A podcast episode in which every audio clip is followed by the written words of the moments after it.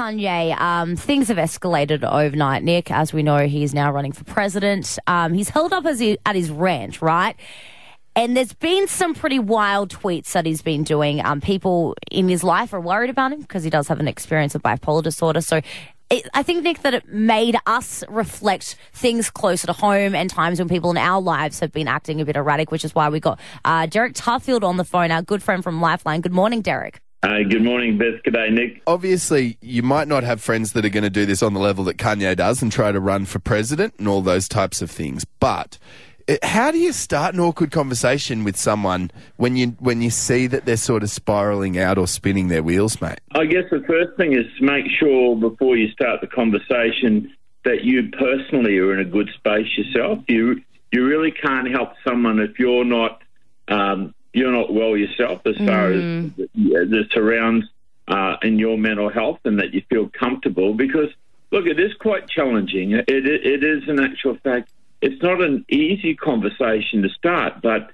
often what I call when the warning signs are there and for Kanye at the moment you know those warning signs are, are, are internationally there Yeah. at the moment where someone has to say this is not right, and you obviously you are not well, and we actually need to help you to seek help to address what's going on for you at the moment. Mm. And and whether and whether that's be like, look, I'll I'll come with you, and let's pick up the phone, let's talk to Lifeline on the one three triple one call. I'll sit with you while you do this. Or look, I'm going to take you up to the hospital. Let's go up there and have a talk to them there. We need some professional help here because I'm really concerned about where you, you are.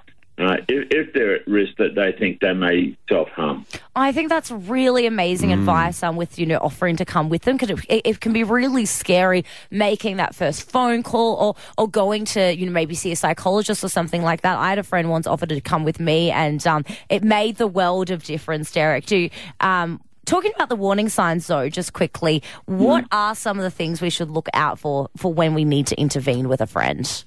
Uh, look, firstly, uh, look look at their actual uh, their body language in regards to um, you know if they if you think that they're certainly far more withdrawn than what they've been, a change in their language, using using language that um, is different to that that that is concerning in regards to like I might not be here tomorrow. This might be the last time you see me.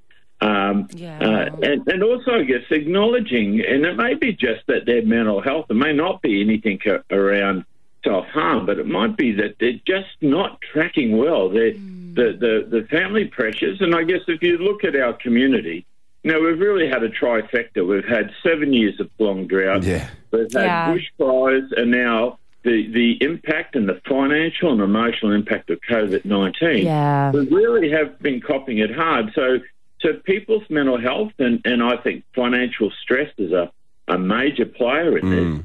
Is, is that we need to be checking on one another and saying, and that's why I always believe that slogan, "Are you okay?"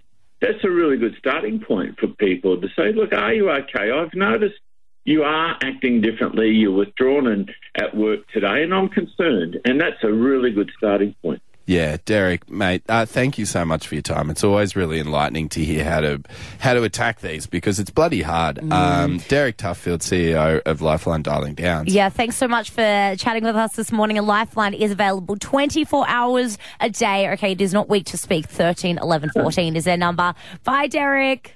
Thank you. Thanks. Thanks, Beth. Thanks, Nick. Thanks very much. Get up with Nick and Beth. On Hit.